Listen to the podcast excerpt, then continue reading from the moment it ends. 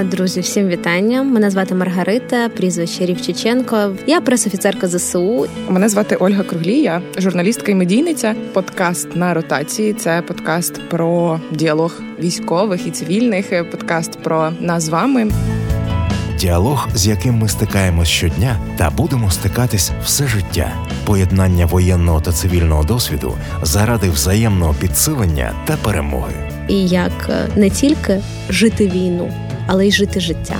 Подкаст на ротації, а це значить, що він е, матиме своє завершення, коли я повернуся знову на передову. Усім привіт, друзі! Ви слухаєте подкаст на ротації. Це подкаст, е, який має на меті вибудувати діалог між військовими і цивільними. Всім вітання. Нагадую, що мене звати Маргарита Рівчиченко, а переді мною моя співведуча Оля Круглій. Ми вже на екваторі нашого. Ну, якщо першого сезону, е, то ми точно на екваторі е, нашого подкасту, тому що це п'ятий епізод. Може, давай трохи нагадаємо, про що ми говорили попередні е, наші епізоди. Так, ми вже з вами розібрали теми, якими бувають стосунки на війні. Я так бачу, це твій улюблений. Так, так. Ну, поки поки да. Це він він знаєш, він найбільш сонячний. Так. Я б сказала так. І дуже відвертий. Та ми поговорили про нашу психологічну стійкість, як цивільних, так і військових. Проговорили на початку на нагальні теми мобілізації і взагалі долучення і переходу цієї межі з військового до цивільного. От, А сьогодні ми будемо говорити про мій перший раз. Така, можливо, занадто відверта назва насправді, тому що перший досвід того, що відбувалося з тобою в армії, він, е, він не забувається. Це як перше кохання. От воно сталося, як сталося, да, там. І е, тут, мабуть, я більше хотілося поділитися моїм вперше, щоб всі ті, хто долучиться колись або планує долучитися до війська, розуміли, які в тебе будуть відчуття або яким може бути твій перший раз. Бо там перший виїзд на бойові, або там вперше там тримати зброю в руках це не завжди про страх, наприклад. А інколи це про. Цікаві історії, насправді. Я думаю, в цивільних теж є багато моїх перших разів. А я просто тут не суперрелевантний приклад. Напевно, дякувати Богу. У мене не було е, дуже страшних досвідів під час цієї великої війни. От, Але я думаю, що якщо б ми напевно розбирали це, як ми класично робимо з цивільного і воєнного табору, то ну, цивільним теж було б чим поділитися. Я думаю, що було б варто почати з 24 лютого, або з перших днів, коли ми вперше почули ракети, вперше почули постріли. І тут я вже хочу в тебе запитати, а яка дуже... твоя була реакція? Я була я була не в Україні, і це те, що напевно найбільше мене зараз. Ем... От ми говорили в попередньому епізоді про ретравматизацію. У мене uh-huh. є страх е, опинитися не то, що не в Україні, а бути не в Києві, тому що я до сих пір відчуваю величезну таку провину за те, що я не з усіма синхронно розпочала війну. Тобто мені здається, що я щось не допрожила. Хоча, ну, я так само українка. Я думаю, що ракет від Російської Федерації стало вже на всіх і в будь-якому місяці, е, і будь-якого року. Так, Так, ну абсолютно. Тут не можна казати про те, що е, це потрібно проживати. Мабуть, е, з цього меседжу я хотіла почати, що, по-перше, не всі люди які переживають війну, мають її проживати по такому загально прийнятому сценарію. Да? Ну, постраждати. Чу, да, Чути вибухи, мати в своїй там родині або близькому колі когось, хто постраждав від війни фізично, морально і так далі. Ну, Це абсолютно не так. І я не вважаю, що е, кількість е, травм е, тебе якось підвищує твій статус. Да, там, Робить або... більшою не знаю, патріоткою. Так, так, так, абсолютно. Я дуже б не хотіла, щоб ти або інші люди мали той досвід, який маю я. Наприклад, досвід того, як в тебе на руках помирає людина, або досвід того, що твій друг е, загинув, або досвід потрапляння під обстріл будь-який. Ну, це абсолютно не те, чим знаєш, хочеться ділитися. Абсолютно всі там мають прожити знаю, перше кохання, друге кохання, третє кохання, там якісь м, приємні епізоди. Не знаю, там епізод на е, якоїсь там е, зробити перший крок. Але от, от такі от епізоди, ну вони точно не мають бути поширеними. Пам'ятаєш, як ти в першому епізоді сказала, що в тебе були думки на початку війни, що що я буду розповідати своїм дітям чи внукам? Як, а що ти робила цю війну? Та о. От в тебе не буде, знаєш, питань, е, що розказувати, що ні. Ти в будеш... Мене, да. Але в мене буде питання, як розказувати.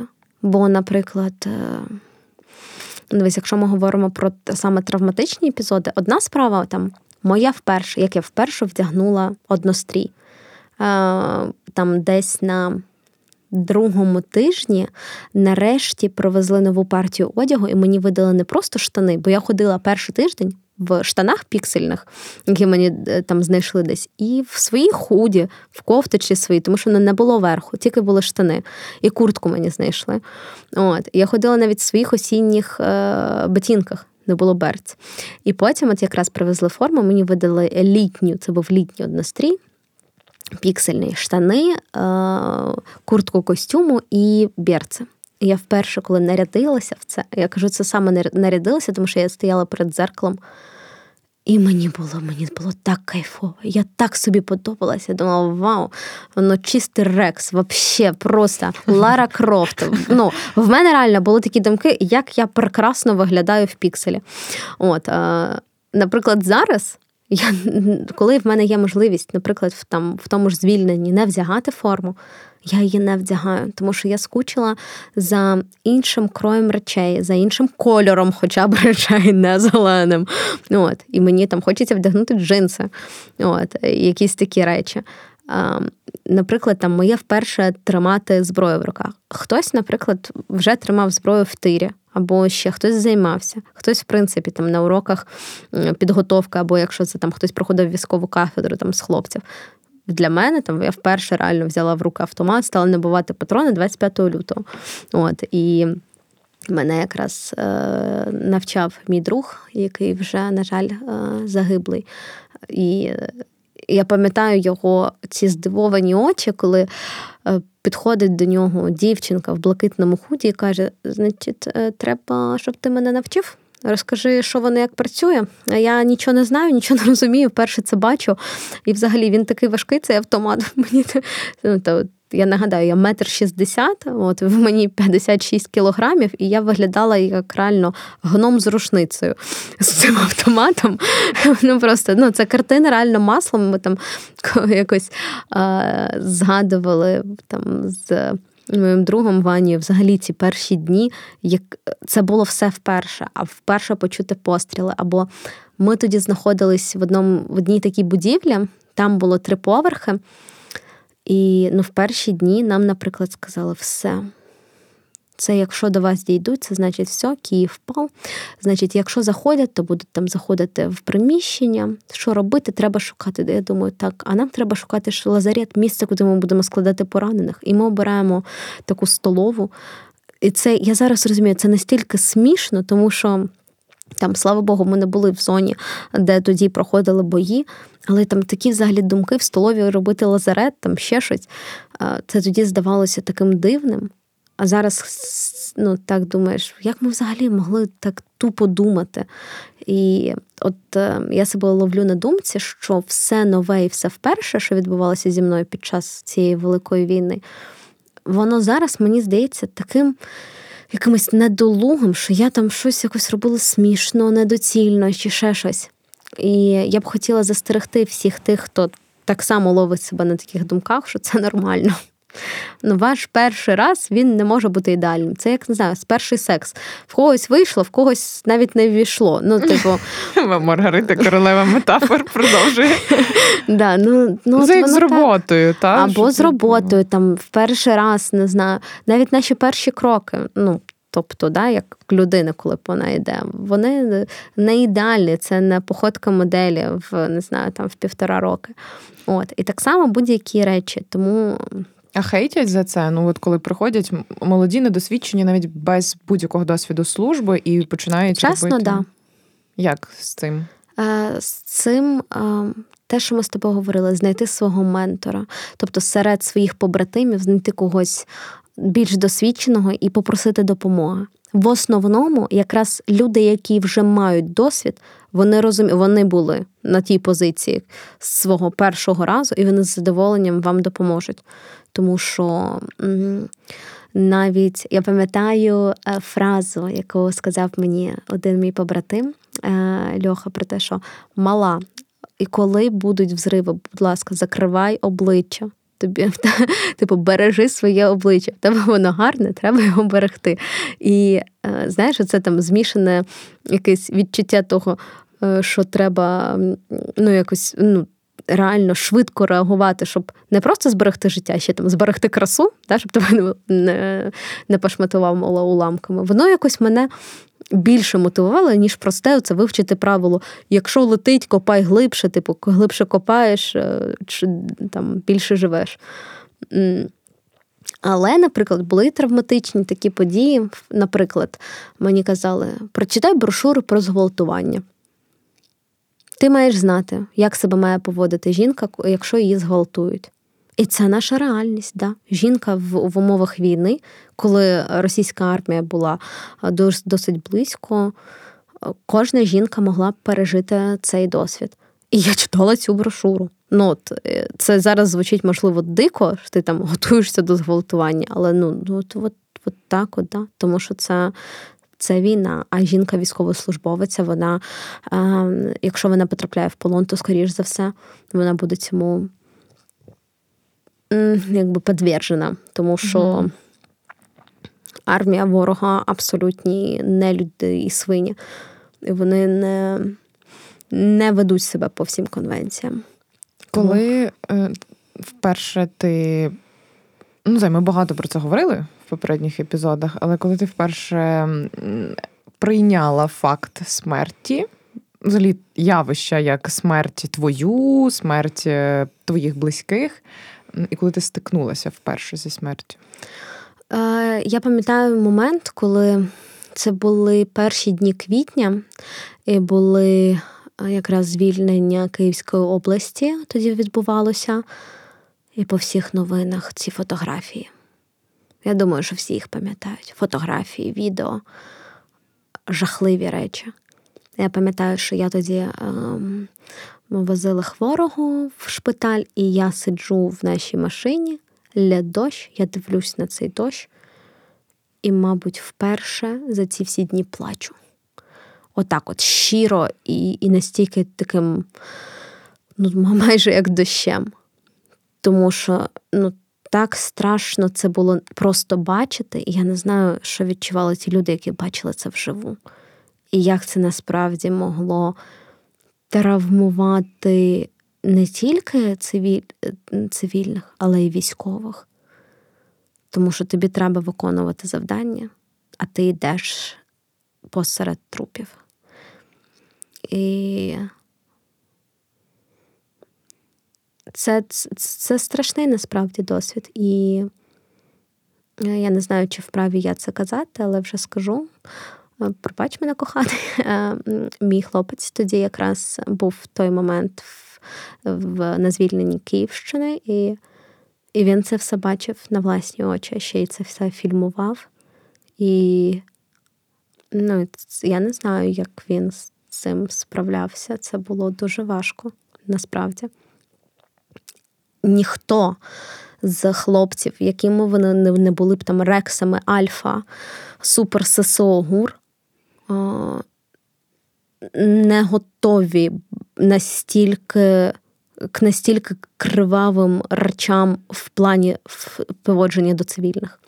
Ти звикаєш до того, що військовий може померти.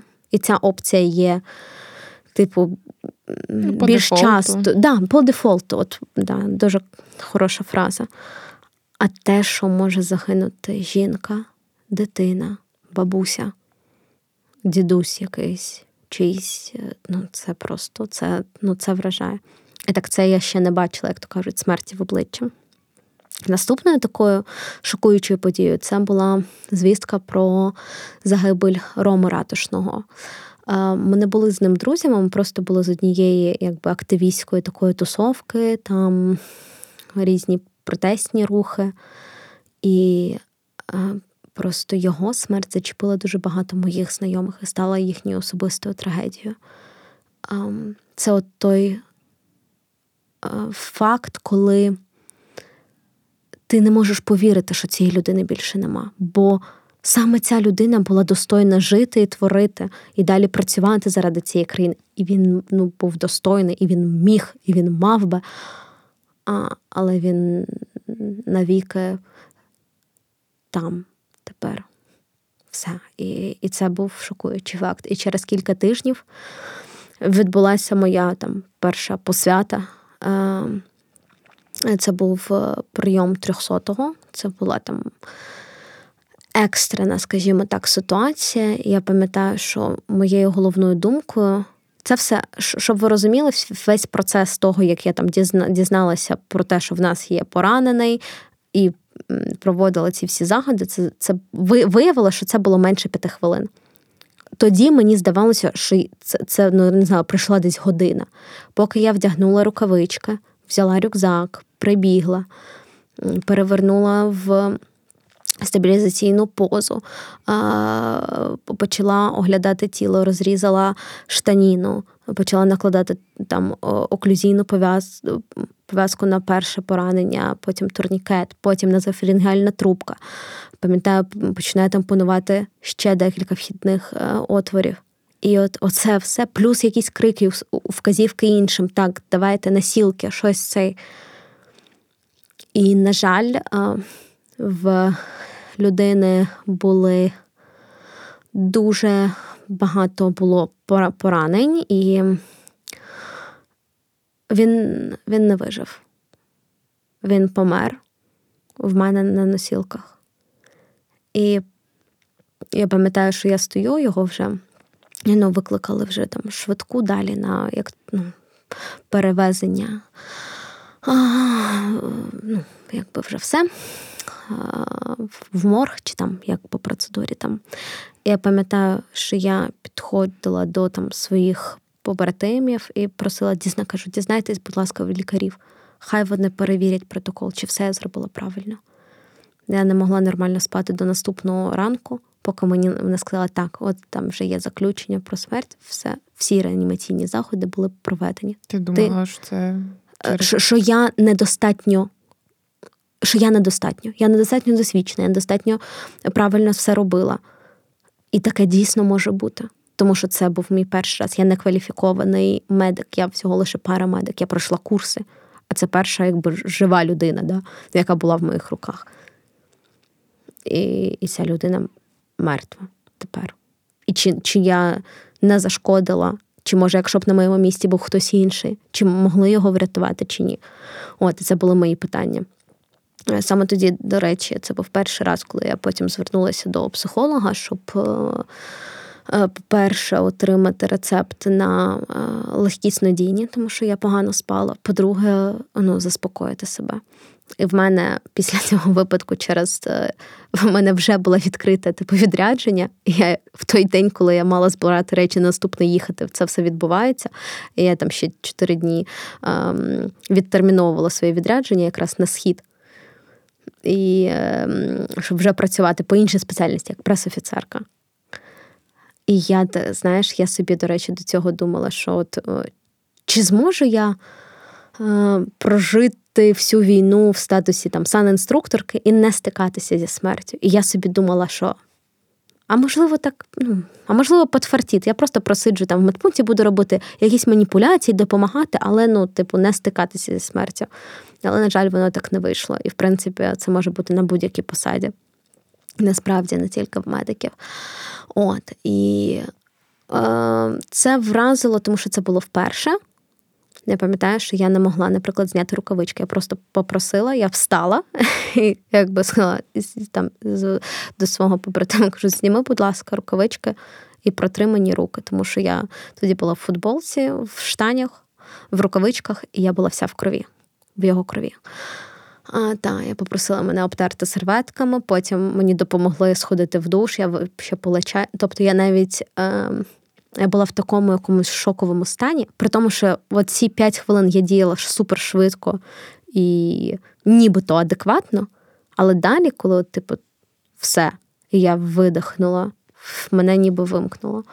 От, І оце насправді найстрашніше, що ти ніколи не знаєш, як ти себе поведеш в екстреній ситуації. І тут е, я б порадила на, ем, наперед не боятися. Ну, тому що, якщо ви заклякнете в якийсь відповідальний момент, ем, це можливо не повпливає на щось. Можливо, повпливає, але там вас точно там дьорнуть, не знаю, пнуть, щось скажуть, щоб ви рухались. Якось можливо, не екологічно, але намагатимуться вивести з цього стану. Ну тому що всі мають бути включені. Бо коли хтось якби випадає з команди, то задача команди якраз підрозділу і того включити, тому що ви маєте діяти разом в кожної своя роль. От, І не треба боятися наперед. В основному інстинкти спрацюють. І ви будете якось. Але це не боятися, це ж неможливо. Мені здається, тут краще страх трансформовувати. Знаєш, є ж оці три бий, біжи, замри реакції. І ти ніколи. От це найстрашніше, що ні військові, ні цивільні ніколи не знають, як вони себе так. поведуть в кризовій ситуації. Напевно, тоді я не знаю. Треба багато про себе знати до того, як ти підеш до війська. До речі, можливо, це буде дивиною, але я б, скоріш за все, не змогла натиснути на курок. Е, справа в тому, що е, через те, що я там пресофіцерка, я ніколи, та навіть в статусі парамедика, я ніколи не зустрічалася з ворогом, як то кажуть, face-to-face. І да, я була на позиціях, які там близькі до ворога, е, там кілометр, менше кілометра. Але я ж в бій не ходжу. І... Не хочеш? Ні, не хочу. Це точно не хочу. І коли я їздила на всяку артилерію, і навіть на танки, може через те, що я дівчина, може, може через те, що я просто хороша людина і подобаюся е, цим хлопцям на позиціях. Вони мені пропонували: а хочеш, дьорнеш за шнурок М777, а хочеш, в танку натиснеш на кнопочку, хочеш, ну пожалуйста, хочеш щось навчитися, хочеш е, там з цього стрельнути. Взагалі, не питання. Навіть там на піоні, наприклад, там теж натиснути кнопочку, я, е, там з навідником попрацювати. Я не змогла, скажу тобі відверто. Чому? Це якийсь внутрішній блок, я не можу його перестати е, переступити. Я абсолютно за, що росіян треба вбивати, особливо тих, хто прийшов до нас зі зброєю. І я абсолютно, знаєш, не проти цього, я не пацифістка. Ну так, ти ж військова.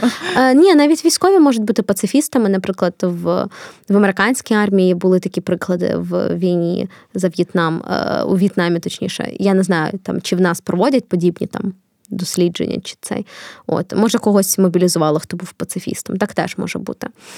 Але ні, я ну, типу, я задекларована, я не пацифістка. Я розумію, що знищувати ворога потрібно але я просто ну, не готова робити це власноруч. Подкаст на ротації на радіо Сковорода. У мене є думка така, може, не знаю, можливо, ти е, ну, це новий рівень, та е, не знаю, відповідальності, якоїсь та. Е, психологічного тиску, і ти просто ну, може, боїшся. Ну, ти не боїшся та. вбивати, а боїшся відповідальності, яка йде за цим. Е, Навпаки, скоріш за все, навпаки. В смислі, відповідальність, е, я військова, я можу це робити. І це якби... Ну, в плані всередині, що, типу, от я вже вбила і там. О, оце вже питання. І тут, до речі, знаєш, я б хотіла попросити всіх наших слухачів е, ніколи не ставити питання якраз військовому про те, чи ти вбивав. Бо слово, е, по-перше, вбивав не дуже корелюється, не дуже правильне. Е, всі ті, хто прийшли на нашу землю, вони є вороги, їх треба знищувати. Вбиваєш ти, наприклад, беззахисну кішку, яка прийшла в тебе додому, ти береш ніж і ти її ріжеш. Це ти вбиваєш. А коли е, ти у формі зі зброєю зустрічаєш іншу, е, іншого зі зброєю у формі іншої країни, хто до тебе прийшов, ти ворога знищуєш. От, І це якби і це якраз нормально. Е, і тут не має бути в жодному разі засудження. Тому що ну, я бачу там ці очі, коли ти розповідаєш, що були там це все, не знаю, там щось вистріли, і потім бах, і ти бачиш на по аеророзвідці, що весь бліндаж просто і горить, значить, там нікого не залишилось в живих. І там я, наприклад, радію цьому. Але ти би не хотіла до цього бути безпосередньо причетною? Так, е, да, я поки що боюсь, скажу тобі чесно. А, а що за цим страхом? До речі, не знаю, я не копала так глибоко. Не, ну, от, Ні, ну, не цікаво, скажу. Цікаво. Е, точно не відповідальність, тому що відповідальність угу. тут трошки інша. ну... Конотація, так. Да, да, тут більше. Мабуть, що я вже перейшла межу і я змінилася. Тут от страх нового, страх мого вперше. Знову ж таки. І, до речі, якщо ти проходиш в армію, це не значить, що в тебе, в принципі, буде цей досвід знищення ворога. По-перше, в тебе може бути професія, яка цього не передбачає. Наприклад, фінансист або кухар, або навіть ем, там пресофіцерка. Проте може бути опосередкована якби, дотичність, наприклад, аеророзвідка. Ті, хто наводяться, да? От, а потім вже там артилерія стріляє по тих координатах, які вони дали. І тут вже питання до кожного особисто: чи вважати це дотичним до знищення ворога, чи ні? І чи ти цьому радієш, чи ні? Чи ти це сприймаєш як твої знищені? Да? Бо, наприклад, ем, Є традиція, наприклад, на е, танках, да, на деяких малюють кількість е, знищених з цього танка, да, інших танків, або пілоти деякі ставлять на своїх е, літаках, там, типу аля зарубки, да, там на якісь позначки, типу, скільки літаків було збито за допомогою цього літака. Тому тут дуже важливо не корелювати слово вбивство зі словом знищення ворога. Настільки, я думаю, важливо бути підготовленим, ну, не, стільки підготовленим, скільки якось стійким емоційно, бо ти не знаєш, що від себе очікувати. А в, а вдруг ти вб'єш, знищиш, знищиш. та термінологія. А потім ти станеш від цього залежним, і ти вже не зможеш. Знаєш, там є скільки історій, коли люди з АТО поверталися і не могли пристосуватись в цивільному житті, не могли без війни, фактично, і поверталися назад. Тобто, це так. теж якась така ризик, якийсь навіть. Звісно, це ризик, і це знову ж таки. Е, інколи це не твій вибір, да, бо ти там можеш не впливати на те, в який ти підрозділ попадеш, чи ти будеш піхотою, чи ти будеш, не знаю, там навідником танку. А з іншого боку, це знову ж таки вибір, як це сприймати. Особисто для тебе це значить що? Можливо, це просто обов'язок, а для когось це просто ну, робота. Ну, от Я так само не знаю, як для нас з тобою написати текст це робота, скласти букви в літери, літери в букви. Ну, коротше, я вже заговорююсь, вибачте. Е, або ж ну, це обов'язок, не знаю, е, навестися і зробити постріл з Джавеліна. Ну, от якось так. І я якраз виступаю за те, що це просто робота. Напевно, ті люди, які от йдуть, що е, як ти кажеш, там я йду вмирати за Україну, і так. яким завжди недостатньо, напевно, що вони більше так сприймають, що я вбив клас, типу дуже круто. Е, і Можливо. стають е, ну такі вони є більш вразливіші, мені здається, до, до цих перших таких. Чи я помиляюсь? Не факт. Ти знаєш, ми не можемо тут всіх під одну грибінку, тому mm що насправді е, перший досвід може як зламати так і навпаки е, якось закаліть. Знаєш, людину, щоб е, стати більш стійкою і емоційно, і фізично до подальшої такої ж роботи або такого плану роботи. І мені здається, що от сприймати це як роботу, це все ж таки правильніше і краще для твого емоційного і фізичного стану. От. Ем, Знову ж таки, класно е, говорити про це, коли ти це ще не відчула і і не побачила. Бо, можливо, б я б мала іншу думку, якщо б в мене був цей досвід.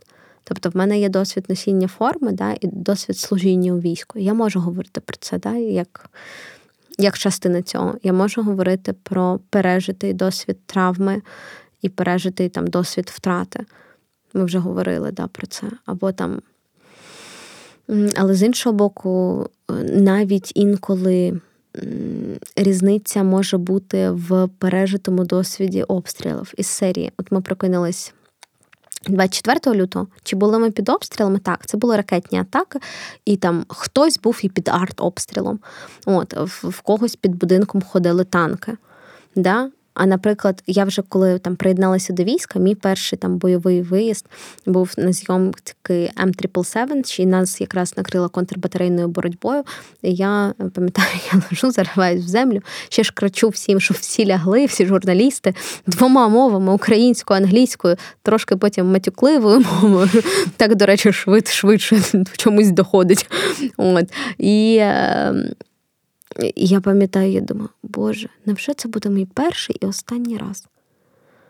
Да, Потім, потім, навпаки, ми виїжджаємо, все нормально, потім нас ще артилеристи борщем нагодували. І взагалі день такий прекрасний. Я вже повертаюся знаєш, на спокійних, взагалі, таких якихось нотках. На наступний раз їду теж спокійно, нормально. От. Але там через е, два місяці я потрапляю під е, обстріл урагану. І от тоді, наприклад, ніби я вже переживала. Да, там касети урагану лягали там за 100 метрів, і це, до речі, не дуже близько. Але я так злякалася, що всю дорогу назад я нормально не могла теж говорити. Мені було так якось тяжко, при тому, що знову ж таки купа журналістів, купа людей, е, мій колега, який водій, ну всі поруч, все нормально, артилеристи, які працювали тоді на градах, всі, е, всі здорові, всі живі, все в порядку. А мене трясе. А от а мені якось так тяжко і. Е, я тоді теж кілька днів там заїкалась. От в мене так моя там тривожність так проявляється, що коли мені страшно, неприємно, дискомфортно, тривожно, я починаю затинатися з того, тому що не було зі мною ніколи. mm От. А бувають навпаки, що тебе якась травматична ситуація дуже. Е, насправді якось збуджує, ну в тому плані якось проскорює твої дії. Наприклад, е, в перші дні звільнення Купінську я була е, на зйомках з командою BBC, е, і ми потрапили під вертолітний обстріл. І я якраз виходжу з там поліцейського відділку і.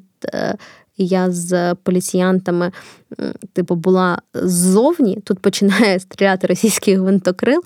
От, і ми забігаємо всередину, і мене ще починають питати англійською, а що відбувається? Ви можете це прокоментувати нам на камеру? І мені там довелось включати свій мозок, ага, переключитись на англійську. Так, ще от коли я побачила цей вертоліт, оці от е, вогники е, пусків, треба сказати, да, що зараз нас там обстрілюють з гвинтокрила, обстрілюють росіяни, ми знаходимося в Куп'янську, от, і це відбувається там прямо зараз. Нічого, дуже такий вийшов е, веселий сюжет, я б сказала так. От, І на той момент це навпаки якось мене зібрало з те, що я так, я ж маю ще попрацювати, розповістися і далі. Вже в кінцевому, типу, вивести їх всіх і відправити якби додому, і щоб все було добре.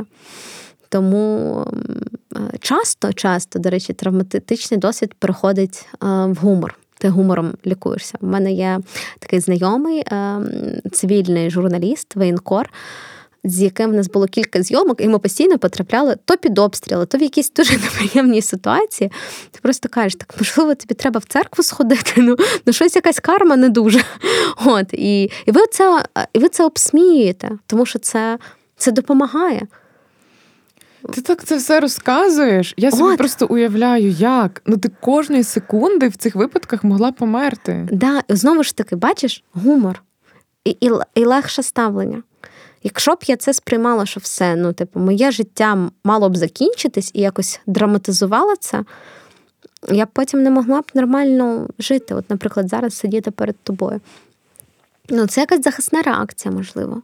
Я просто собі це уявляю, як які, знаєш, там в документальних фільмах, як я дивлюсь, так ви біжите, там обстріл, там гвинтокрил, але ти ж реально в цю секунду розумієш, що а може це все? Це останнє, а не перший Е, раз. Да, да. І от такі думки були. І тоді, до речі, е, в такі моменти я часто зверталася до якихось вищих сил.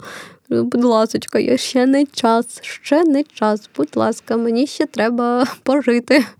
От, е, да, не знаю, наскільки це допомагало, от, але, Ну, але, допомагало, да, але допомагало себе заспокоїти. Чи це все допомогло тобі прийняти факт смерті? М, Мабуть, ні. Я не можу сказати, що я готова до того, щоб почути наступне ім'я, кого я більше не побачу. А своєї? Е, отут, до речі, знову військовий гумор просинається, тому що е, це там, коли там летять якісь снаряди чи міни, е, то мені якось сказали, ти, е, типу, та нічого страшного, ти свою не пропустиш, а, а чужа, ну, то ж вже не в тебе. Або, як мені якось сказали, що поки ти живий, то все добре. А коли ти будеш мертвий, тобі вже буде все одно. Ну це дуже інфантильно і дуже, знаєш, так нарцисично, що Так. я ж я не помру, от я не мені ще стільки всього треба зробити. Так, Знаєш, це як люди, які цивільні, знову ж таки, які не йдуть до бомбосховища, бо вони, Мгм. якщо маю померти, то помру. Це дуже нарцисично. Тому що тобі здається, що зараз ти не помреш. Е, да, і це так само, до речі, ті люди, хто не виїжджають з е, гарячих точок. Ну, Тому що я просто. Та-та-та, е, і ждуни. Але це ну теж, типу, та нас не зачеплять, та нас не це. Егоїстично можна сказати. Да. А, а тут е, те, що я там можу померти, мабуть, теж ні. Е, я не вірю в це. Я, я не хочу в це вірити. Я не Тобто хочу. Ти не прийняла ще. Ні, абсолютно ні. Я взагалі е, вважаю, що коли ти кажеш, ну да, я можу померти, я вже з цим змирився або змирилась, це навпаки точка неповернення. І того, що можливо в той момент, коли буде стояти оця межа і це питання, ти опустиш руки, тому що ти змирився. А якщо ти приймеш навіть е, і цивільний, і військовий цей факт смерті, що вона, ну ти не уникнеш її. Та це як це як екзистенційна оця психотерапія, що ти приймаєш цей факт. В нас Мгм. війна, смерть біля нас. Ми фактично її проживаємо кожен день. Можливо, таким чином можна просто е, приймаючи цей факт, обрати якусь таку життєствердну перспективу, що завтра я можу померти, значить сьогодні я буду жити так, як я хочу жити. Може, отак. Е, ну, хіба що так, тому що чесно тобі скажу, от мені важко тобі відповісти на питання, як прийняти смерть. Е, навіть або факт того, що ти можеш померти. Ну, не йти хтось- на війну вмирати, а йти виборювати свободу. Знаєш. Це да, це абсолютно да. Але просто ж не все залежить знову ж таки від тебе. Да. А, як то кажуть, де там пуля дура, да, а в нас ще є ракети, шахеди. Ти ж не знаєш, куди вона полетить. Мгм. І навіть якщо е, звучить тривога, чи впевнена, що в підвалі або в бомбосховищі воно, типу, тебе не знайде. Насправді теж не факт. Тому отут, знаєш, така цікава теж е, наше вперше. От вперше ми там почули постріли, обстріли, перші ракети, а перші шахеди, а перші вимкнене світла. І це здавалось тоді такою жахливою взагалі штукою. Зараз, наприклад, не скажу тобі відверто, навіть коли я в Києві і чую тривога, а може прилетіти ракета, а може прилетіти шахет. Ну, чесно, мені все одно. А ти вже була е, на ротації, коли були якісь вибухи в Києві чи ні? М, Ну, я от місяць тут. І та, тут, ну, наприклад, під Новий рік були Ага, обстріли. Та, та. Як? Я пам'ятаю, що 31-го, ні, 30-го це було, це найбільші обстріли. Що починаються, е, починається тривога, починаються обстріли. І мені дзвонить коханий і каже: Де ти? Де ти зараз? Що ти робиш? Швидко, хоча б типу між стінок цей. Я така, В смислі, а я ж там, типу, та, ну я ще тоді, здається, спала. Я взагалі така не розумію, що що відбувається. Ну, пішла, сіла між стінок, просиділа, посиділа в телефон, в, в повтикала. Ти ж Все? військова, ти маєш надавати приклад. Ти навіть не спустилась в укриття. Ні. Чесно, ні. Так, я поганий в цьому приклад. Тому що знову ж таки, ти це моє не вперше. Я І це звикла. значить, що що? Що тебе Ні, береженого Бог береже? Ні, що я звикла. Це дурна звичка, я погоджуюсь абсолютно, mm-hmm. ну що так робити не треба, але це дурна звичка. Миритися з тим, що, наприклад, коли ти живеш в умовному Краматорську, в тебе ракети і вдень, і вночі, і це, типу, нормально чути, типу, тише, тише, тише, а потім бубух. Я не і знаю, ти звикаєш. як ти звикаєш, так. але, е, наприклад, я говорю зараз з, з точки зору цивільної, я теж не спускаюсь. Ну, я не спускаюся в укриття. Але після трагедії у Дніпрі мені ну і багатьом моїм друзям е, цивільним страшно, бо всі ми розуміємо, що там могли би бути ми. Що ми Абсолютно. теж не спускаємося в укриття, навіть коли ми вдома. Е, насправді мені бо ми звикли. Е, мені здається, тут лякає трошки інше що незважаючи, де ти знаходишся, навіть знаходячись в укритті, наприклад, в підвалі в своєму будинку, ракета може дійти і до підвалу. Якщо це вона отак от впущена, як в той будинок, який ми кажемо в Дніпрі.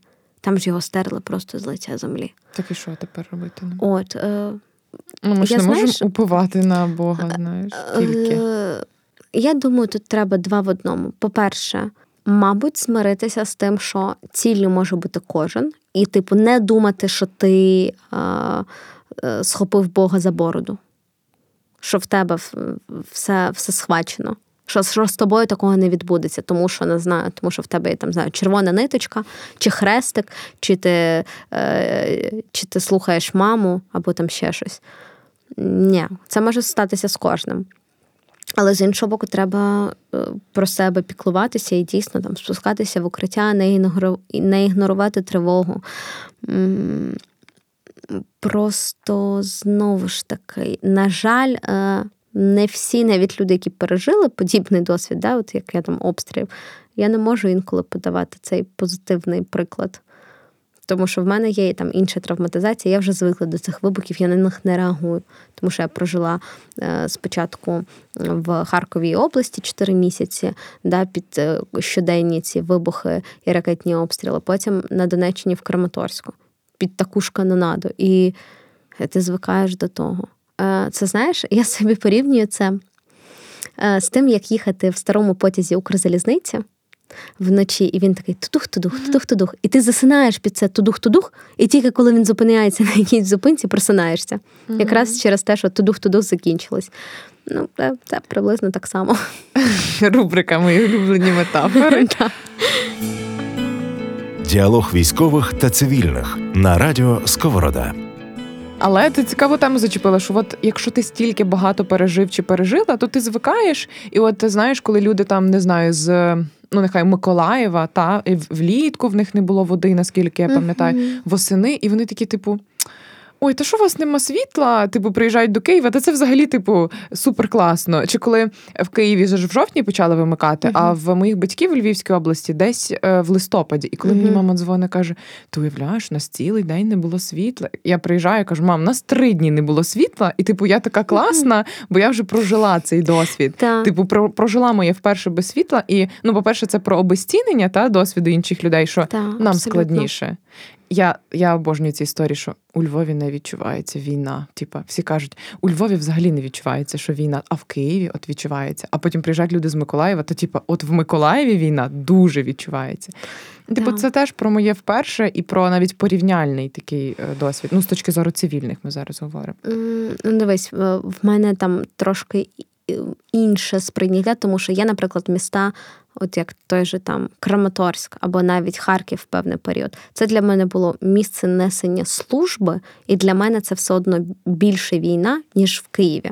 Тому що в Києві я ну, не працюю. Але для кого? Сперес... Для тебе, як для військової, да, а да, от для та, та, а для цивільних. Ну, типу, ми не можемо казати, де більше війна чи менше. Дуже багато є жартів, знаєш, там е, Закарпатське ТРО, типу, Боже, вам так тяжко в Ужгороді там і так далі. Ну, тобто. Я не знаю, наскільки це коректно е, казати, хто більше, хто менше війну проживає.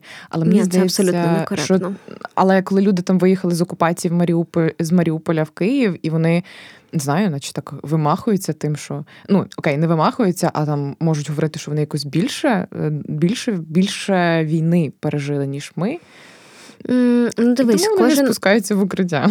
Кожен кожен досвід індивідуальний. Ем, знову ж таки, можливо, ем, от знаєш, в нас різні досвіди спілкування ще з різними людьми. Тому що Е, я от казала, що я спілкувалася з Мстиславом Черновим, з Євгеном Малолеткою, з е, Василісою, які виїхали з Маріуполя, знімали ці останні кадри. Потім я ж з ними ж їздила по Харківщині, і мені жоден з них не сказав, що а от тебе в Маріуполі не було. Тому ти не можеш казати, що, наприклад, обстріл з градів е, це, типу, це страшно. Тому що ми пережили, коли ракета влучала там в нас жодного разу. Ну, то, Тому що мені здається, насправді, е, що люди, які насправді, знову ж підкреслю це слово, насправді пережили травматичний досвід, ніколи не скажуть: от я його пережив, а ти ні і ти через це якась погана, я хочу, щоб ти пережила той же досвід. От тоді ти мене зрозумієш. Ну, Це так само, як не знаю, людина, яка пережила насильство, зґвалтування, ніколи не скаже: от щоб ти там, щоб тебе так потаскали, або ще щось. Ніколи. Ну так, друзі, я так це щось е, узагальнюю дуже. Можливо, це та, це я десь проєктую якийсь досвід, можливо, не до кінця свій, тому це От, точно... А досвід, знаєш, ще який? Ем, Давай ще таку штуку. Можливо, зараз знов від нас відпишеться багато людей, але не всі, хто виїхав з зони бойових дій, прожив е, дійсно ну, те, що вони можуть е, розповідати. Да? Ми маємо зважати, що хтось може і прибріхувати. Не не всі. А може, це така реакція, ти гіперболізуєш несвідомо. Можливо, або так. Знову ж таки, це так само, як в нас після війни, воно вже є зараз. Кожен, хто носив форму, буде буде розповідати, що він е, з п'ятьма кулеметами сам проти 33 бойових виходу. Да, да, Ну, абсолютно. І, і знаєш, це я, наприклад, я тобі вже три рази, мені здається, як мінімум, розказала про вертолітний обстріл. Тому що для мене ну, це подія. Угу. Реально, я це так запам'ятала. Насправді він там не був суперсмертельним. Поліцейські, які були зі мною, взагалі не такому ха-ха, та все нормально, все цей. А я це сприйняла, як взагалі, що от я була на волосині від смерті.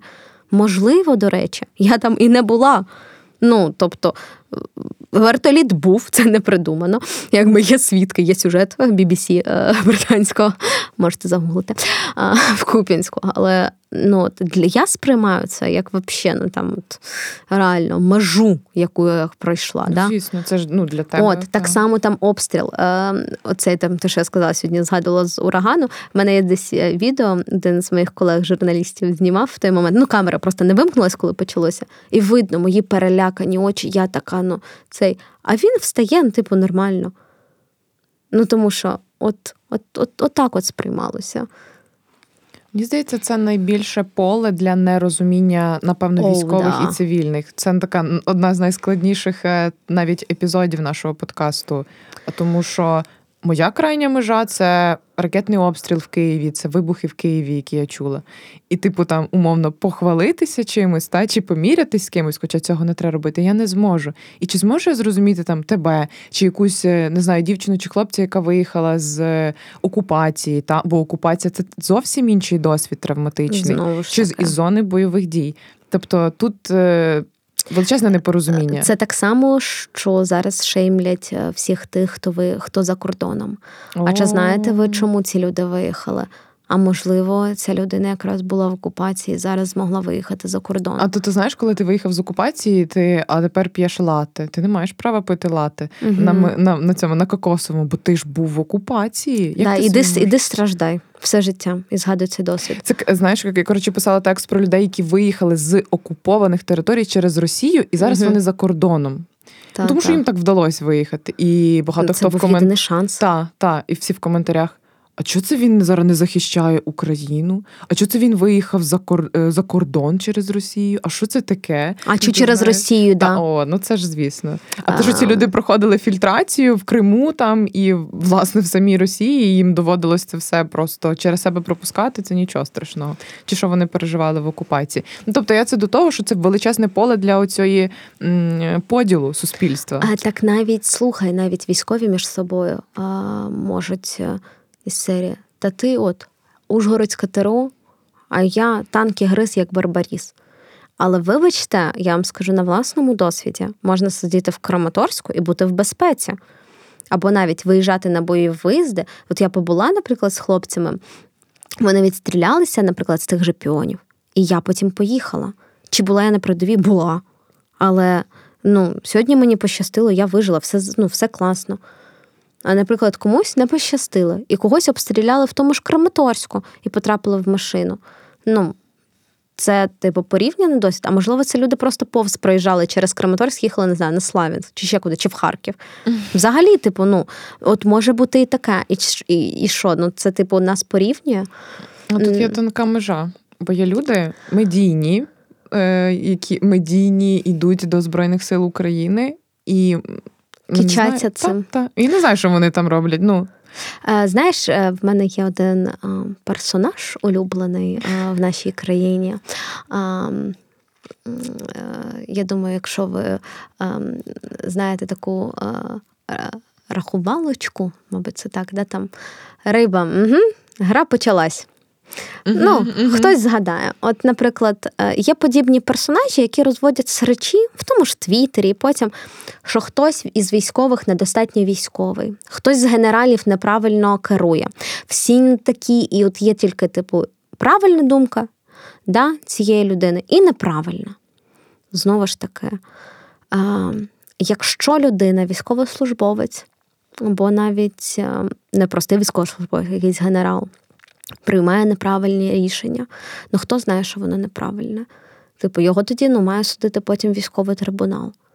Але точно не хтось з з Твіттера, з Твіттера і знаєш, типу, з, так, з таким поглядом, чи правильно була там проведена операція в Маріуполі. Це це одвічні проблеми, бо той, хто, наприклад, пройшов е, е, ДАП, ніколи там. Е, не знаєш, там не буде слухати просто експерта з війни, який подивився на те, як на цю ситуацію збоку, да, бо ти там не був. І, і, і, наприклад, люди з одного підрозділу, які пережили один і той же момент, одну одну ж ту ж операцію, можуть про неї від, відзиватися навіть по-різному. От, І і мати різний досвід. І хтось може сказати, це було все зроблено правильно, а хтось скаже ні, все було не так, треба було робити по-інакшому. І це, до речі, також роз'єднує суспільство. Бо чим більше ми говоримо, що хтось не такий, як бачимо ми, ну, світ в нас перетворюється на чорне і на біле. Да? Mm-hmm. От мій світ і мій погляд правильний, а твій ні, твій неправильний. Да? І ну, от, як жити в цій парадигмі? Я думаю, що дуже важко. Звісно, приймати інших людей теж нелегко і приймати їх думку. Це теж робота. Але і тут, до речі, в контексті моє вперше інколи відверто поговорити з людиною, яка має абсолютно полярну думку. От, е, знаєш, навіть е, наш з тобою перший епізод про мобілізацію, да, і там моя реакція така Радикальна. Радикальна, да. Тому що зачепила, тому що я вперше стикнулася якби ну, ближче з, з не просто уявним там твіттер-персонажем, а з реальною людиною, яка мені імпонує, яку я вважаю ну, абсолютно адекватною, нормальною і так далі, але в неї абсолютно інший ну, погляд на цю ситуацію. І як мені з цим миритися? Ой, миритися і і шукати розуміння, про що ми говорили, до речі, в попередньому подкасті, дуже важко. Ми не можемо закривати очі на те, що існує інша думка, знаєш? Бо це, напевно, О, найлегше ігнорувати і Е, Та, закрити та. вуха і так, ну та добре, говори собі, говори. Бо е, мені здається, знаєш, до цього такого роз'єднання суспільства, що додається дуже непросте питання мови, на якому багато хто дозволяє собі ну, спекулювати. Е, До речі, тут також можна сказати, моя вперше я повністю перейшла на спілкування українською. А ти якраз російською? да, 24 лютого. Ого. Та я говорила в побутовому своєму ну, ти типу, сторіс... мої до 24 лютого інколи могла говорити, писати. Я писала російською, я я говорила вдома російською. От і тому да, це був також там моє вперше, і важко. Я інколи перескакую якісь. Е, ви навіть зараз чуєте якісь е, росіянізми в мене проскакують. От і ну воно є. І тому там моє вперше от перейти остаточно це також було складно. От Не тільки в публічному спілкуванні в роботі, але й в якоїсь особистісній комунікації. У війську люди спілкуються російською? Е, звісно, спілкуються різними мовами. Е, офіційна мова, звісно, українська, всі накази, всі документація, е, обов'язково переговори по раціям українською, тому що ну, ти так і і намагаються. І насправді ті люди, які говорять російською в побуті, там, наприклад, якщо ви там в ППД і ви заварюєте мівінку, він може тебе попросити російською подати мівіну. Да? Але з іншого боку, якісь в роботі це буде спілкування виключно українською, тому що це маркер свій чужий, який дуже важливий в момент бойових. От, щоб не переплутати тебе з ворогом. А оці приколи паляниця, Укрзалізниця, це правда чи це міф? Це міф. Так. Але дуже і дуже хочу подякувати людині, яка придумує паролі на кожен день. Бо це інколи я такі слова дізнаюся, яких ніколи не знала. Там є інколи такі поєднання. Ну там може бути якісь населені пункти, яких ти там взагалі ніколи не знаєш. Не просто там не знаю. Що ми скажемо, Київ-Харків, да? Ага. От, або там а, а, Гудзик-Хустинка, а щось там таке mm цікаве. Е, це Якісь прикольно. діалекти, типу, та, що тільки та, українці та, розуміють. Та. Е, і так не тільки українці, просто щось, навіть якісь, я ж кажу, населені пункти, які складно вимовити. Інколи буває, ти таке під'їжджаєш на блокпост, у тебе є слово, яке ти кажеш, і слово, яке мають тобі сказати у відповідь. От, І типу, ти там. І інколи, як це робиться, ем, ви на випередки намагаєтесь сказати просто легше слово, а щоб другий, а потім ну ладно, проїжджайте. Ну, типу, оце ж ви поняли, да? Це якось так звучить. Ні, це дуже смішно, прям дуже. В мене був випадок, ми якось їхали, це ще березень, і якщо не останні дні лютого 22-го року ми їхали. На медичній машині по Києву і зупиняють нас на блокпосту. І слово було одне з двох слів було заздрість. І наш водій опускає, значить, вікно, і такий, а це ранок якийсь там, чи п'ята, чи шоста, ну щось там, ну, ще темно, ще якийсь сніг. Воно якось ну так м- пакосна якась погода. Е, і цей е, нацгвардієць, який стоїть на посту, повністю мокрий, видно, що він ну, змерз вже. Е, і наш водій такий: Я вам не заздрю. Той починає просто вже е, передьорувати автомат. Починаємо з моїм колегою Іваном казати: Ні, ні, це ж він ну, пароль, пароль, типу, це ж ага. типу заздрість. А а хлопчина не зрозумів, що це типу був це кажеш у фразі, щоб було зашифровано. Uh-huh. Я вам не заздрю. Звучала якась дьовка, знаєш, uh-huh. таке. І це був там, до речі, мій перший раз, коли я е, ледь не розстріляла на блокпосту через таку. Ну, це умовно ледь не розстріляла. Все ж таки, ми загладили uh-huh. цей конфлікт, але ну насправді смішна історія. Та, ми так багато про щось ну, сумне або серйозне говоримо, навіть такий травматичний досвід, але очевидно, є щось веселе, якісь веселі перші рази. А, Твоя перша закоханість е, в, на війні. Якщо можна О. про таке розказати, то може можна. Після третього епізоду вже можна. А, Насправді. Ем, Чи симпатія, добре? Е, симпатія. От була та одна така симпатія, яка виникла, але це не було до людини з мого підрозділу. Ця людина була зовні, людина була цивільна. О, а чи є любов між військовими і цивільними? Абсолютно є, звісно. Е, Якщо ми кажемо, ну там стандартна схема це чоловік воює, жінка чекає, uh але є і інші поєднання, особливо коли ти жінка у війську. От Тому так, є можливість, і це абсолютно типу ок. Також. Я хотіла спитати перший букет, але потім думаю, та, та, та це, це ж було перший, вже. Пер, перший букет вже було. Е, Знаєш, е, розкажу тобі таку ну, на, як на мене, це смішна історія. Е, моя, моя, моя вперше помита голова там за. П'ять днів mm-hmm. у війську. Е, я е, і в перші дні, і оці там далі я завжди заплітала волосся. Я ходила або з хвостиком, або з гулькою, щоб волосся не заважало. Плюс я не ношу макіяж на службі. Тобто виключно кремчик і гігієнічна помада. От. І, А ще тоді якраз я була на стресі, і якось така, знаєш, я бліда з хвостиком, якась така, як мені казали, боже, якась дитина ходить. Що, Кому ви дали автомат? Якась дитина ходить. Кажу, так, мені 25, я не дитина.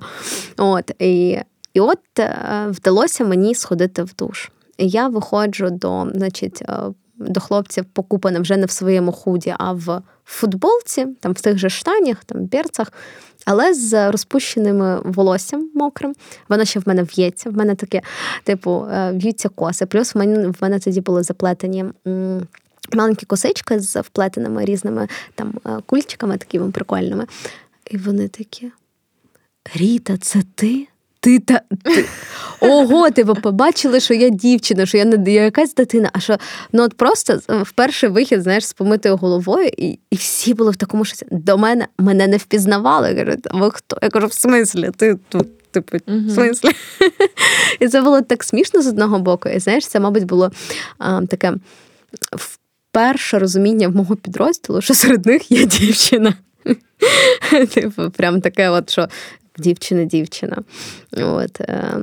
А за весь час війни чи одягала ти сукню і чи робила макіяж?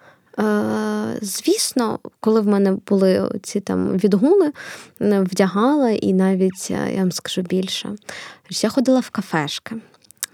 Ужа, зараз куча да, коментарів, та, та. хейтерів. А, Значить, пила вино у звільненні от в кафешках. Просто да, мінус 10. Та-та-та. Там була, коли в Харкові, мене якраз мама на той час е, там була, от я коли там ходила у звільнення, мене відпускали там. Я маму водила в е, теж там в кафе. Ми ходили, пили пили вино, їли піцу, пили каву. Як? Та, я от е, Єдине, що ем, на мене надіє оця історія про там червону помаду як символ перемоги, тому що мені вона просто не личить, і я не ношу червону помаду. Дякую. Я ж бачила тебе з червоною помадою. Е, Це стара фотка якась, ага. да. Але ну, типу, там, може, пару років тому. А так взагалі ні. Ну, типу, не не, не ношу. І е, мені навіть довелося виконати свою червону помаду. От, е, Тому в мене нема червоної помади на перемогу, тому якось це зміню. І я вважаю, що це абсолютно ок. А ще о, мій перший величезний хейт. Е, одразу теж пов'язаний з макіяжем майже. Якось я е, я завжди користуюся патчами через те, що не висипалися і обличчя трошки осунуте, і мені дійсно вони допомагають трошки там обличчя привести в кращий стан. І якось я е, якраз прокинулась, збиралась на виїзд, і десь о 6 ранку це було шосте, там може початок сьомої. Е, я вже була по формі, я щось там не встигала, і я патчі наліпила, прям в патчах сіла в машину. Мені все одно поки їхати до до підрозділу. ну, Можна і з патчами проїхатись. Якби. І я зробила фотку і сказала: типу, «Е, кажуть, що в армії нема часу на себе, а я о 6 ранку вдягла патчі і вже і вже їду там кудись. І на мене, е, при тому, що в мене не було навіть нічого нафарбовано, здається, може, тільки вії бо в мене, в принципі, тільки туш з декоративної косметики є. Мене понеслось. От. А от жила б ти в окопі, ти б так не могла виглядати. Знаєте, мені ну, і мені так було прикро це чути від жінок. Бо, по-перше, що? Ну, типу, по-друге, а яке ти маєш право мені щось казати, якщо ти не на моєму місці?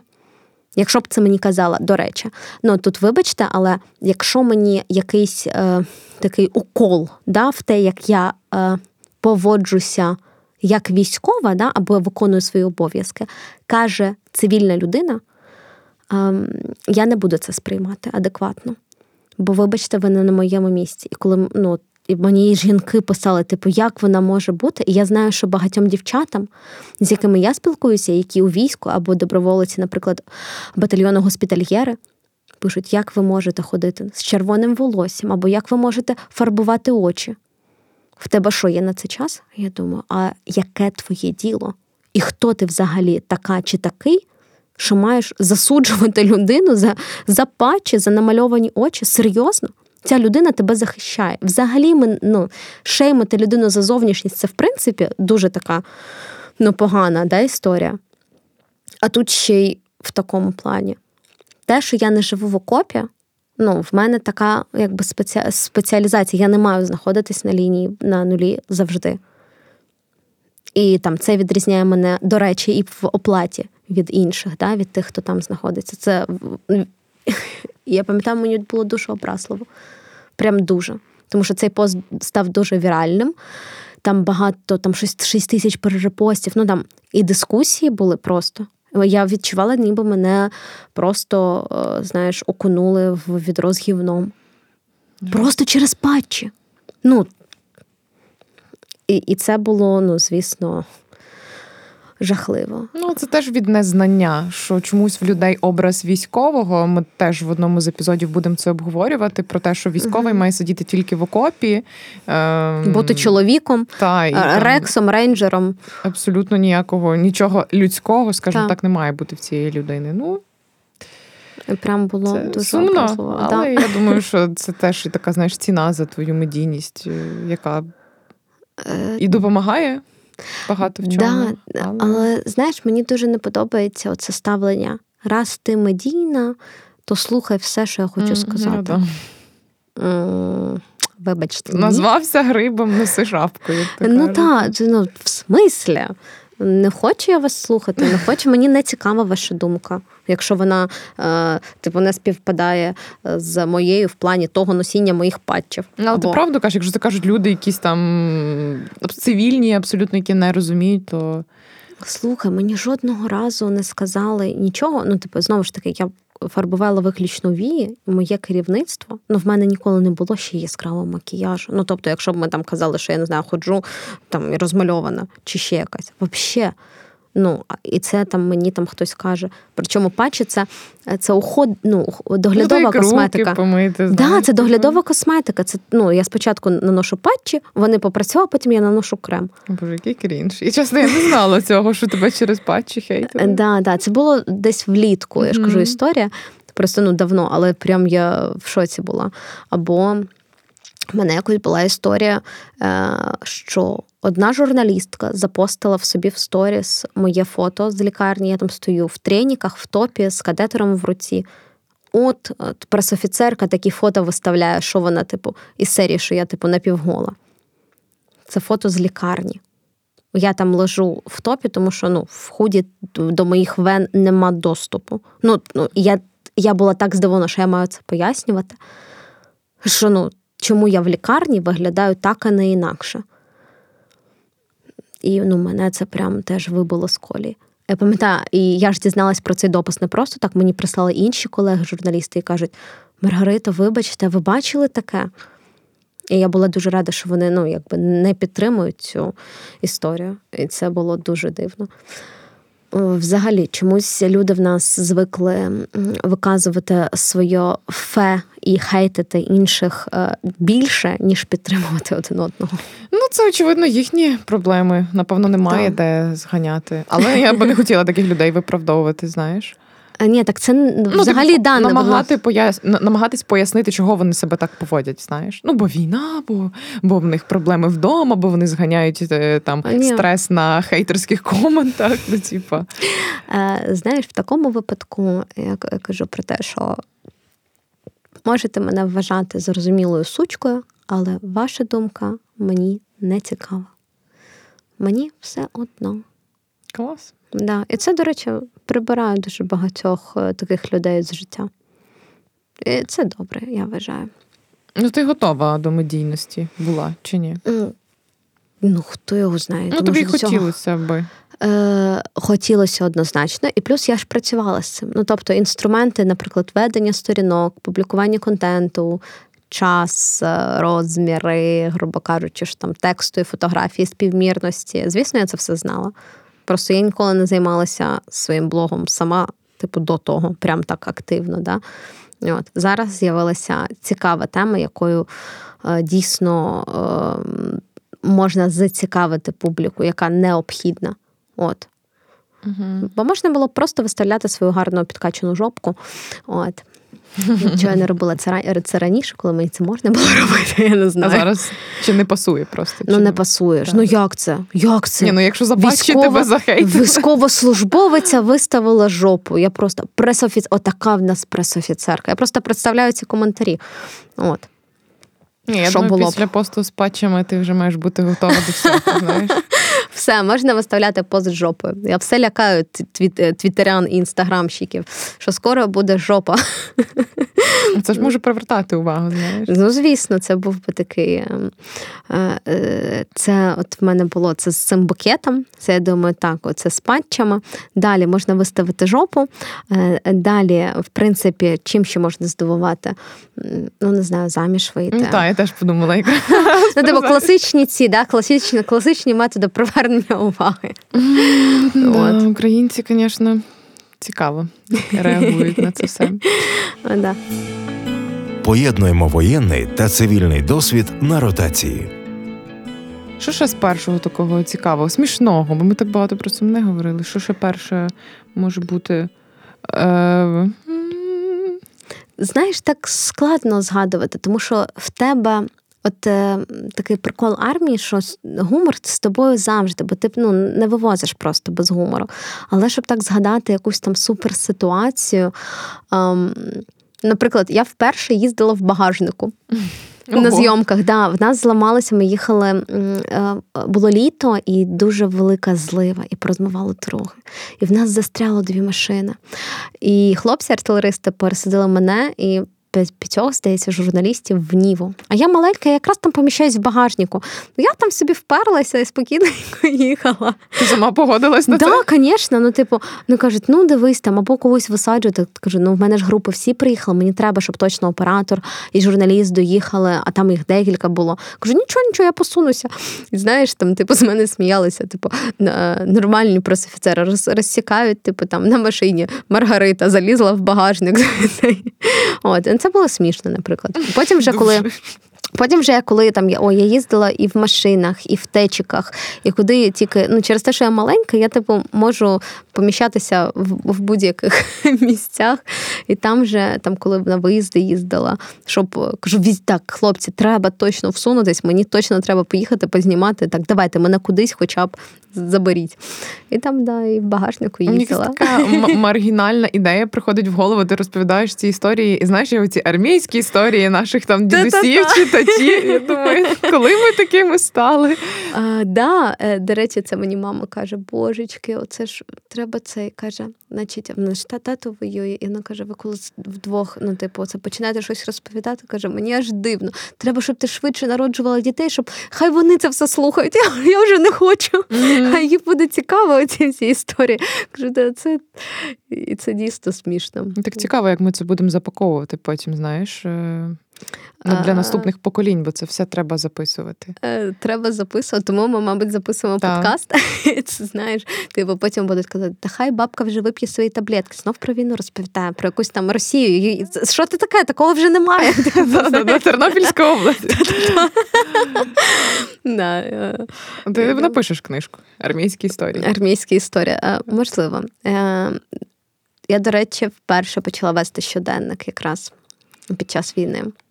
Щоб записувати і не забувати, бо кількість інформації така величезна, тих подій, які проходять крізь тебе і повз тебе, і ем, що треба це було фіксувати, типу допомагати собі. Тому Знаєш, я думаю, що в багатьох з нас є якесь вперше, яке відбулося саме під час е, війни.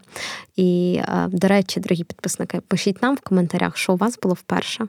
Нам Та, дуже розкажіть цікаво. свої історії, насправді військові і цивільні. Бо мені здається, от ми то говоримо, ми моє вперше, і мені якось приходить така думка, що. Ну, я часто її чую, що ми не будемо вже такими, як раніше.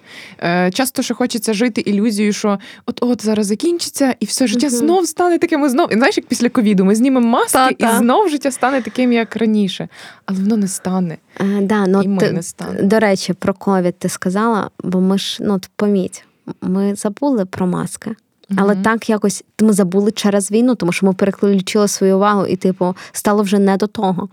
Але, наприклад, там по закону заборони все ще діють, да, ми там маємо сертифікати оновлювати, там вакцинуватися і так далі.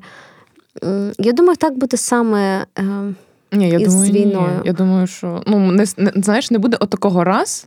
Типу там да, не буде раз, але буде. Е, Ми потім переключимося, не знаю, на, на якісь відбудову. на відбудову, на якісь чвари, там скільки нам дасть яка країна е, якогось траншу, або там чому комусь там урізали пенсію чи ще щось.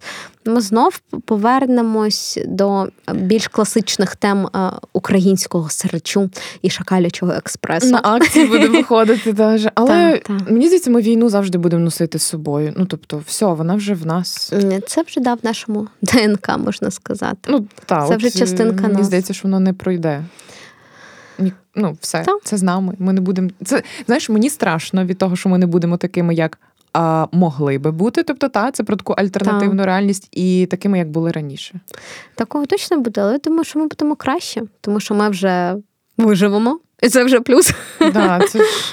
Мене так дратує, е, коли інозем... коли ти розповідаєш щось іноземцям. Мгм. Там у мене не було світла три доби, та якщо я там цивільна, чи я вже розрізняю, де ППО, а де там прильоти. Я проснулась Мгм. від вибухів, а вони такі: oh my god, і мене це так дратує. Вони такі, як ти живеш? Кажу, та я нормально живу. І тому я не можу чомусь спілкуватись довго з іноземцями, бо вони або жаліють, або в них отака якась бурхлива реакція нерозуміння. Да, нерозуміння. Е, Теж є, і таке, думаю, що ми детальніше поговоримо, от, е, коли будемо говорити про роботу з журналістами, з іноземними журналістами, з чим я стикалася. Це зовсім е, різний досвід. Приїжджати сюди як турист і бачити війну, і бути частиною цієї країни.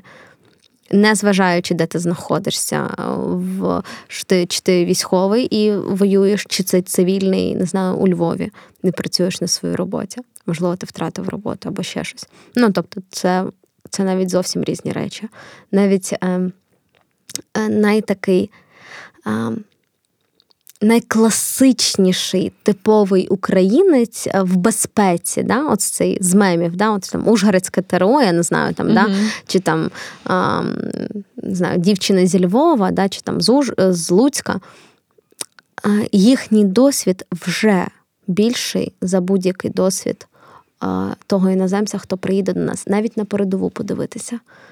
Бо це оця спільна травма, переживання, моя країна, моє місто, моя вулиця, все це почула зі мною в один день. Там перший вибух далі. Потім ми чуємо, а потім новина про Бучу, про Ірпінь, про Мощун, а потім Маріуполь. А далі, далі, далі, далі, далі Ізюм. Ну от, навіть в такому плані. Бо ти розумієш, що там міг бути ти. Так, так. І це наші новини, це наша історія. Ну, от тому і в нас немає, ну. Я не знаю, немає емпатії до умовної там нещодавньої ситуації в Туреччині, бо Да. Е, нема. нам достатньо свого болю просто. та, ми, та. Ми, наша чаша вже переповнена. але з іншого боку, це про людяність. Ну, типу, Е, Дивись, ну мені дуже шкода, але я не можу, наприклад, сидіти і плакати угу. за цю трагедію, тому що я ще не встигла оплакати всі ті трагедії, які були а, в Україні. От це, мабуть, про це, що людина закривається від тієї кількості якоїсь негативу і болю, які є у світі. Ну, так, десь так. Напевно. І знаєш, що про іноземців, я думаю, вони нічого, ну це так дуже цинічно і грубо сказано, але вони нічого не втратять. Програємо цю війну. Ну, якщо ми програємо цю війну, ми не програємо, але якщо б ми програли, вони нічого би не втратили. Е, ну, я просто вважаю, що якщо е, Ні, ну, це глобально. Да, глобально. Просто якщо якщо ми програємо, то е, далі Росія розширює свої е, кордони і амбіції, і і далі йде точно там до Європи і так далі. Але дійсно це, це різні статуси. Тобто, хтось може повернутися до себе додому в ліжко в тепле угу. і спати з увімкненим світлом 24 на 7. Може, вже забула просто про таку розкіш. А хтось ні. Так.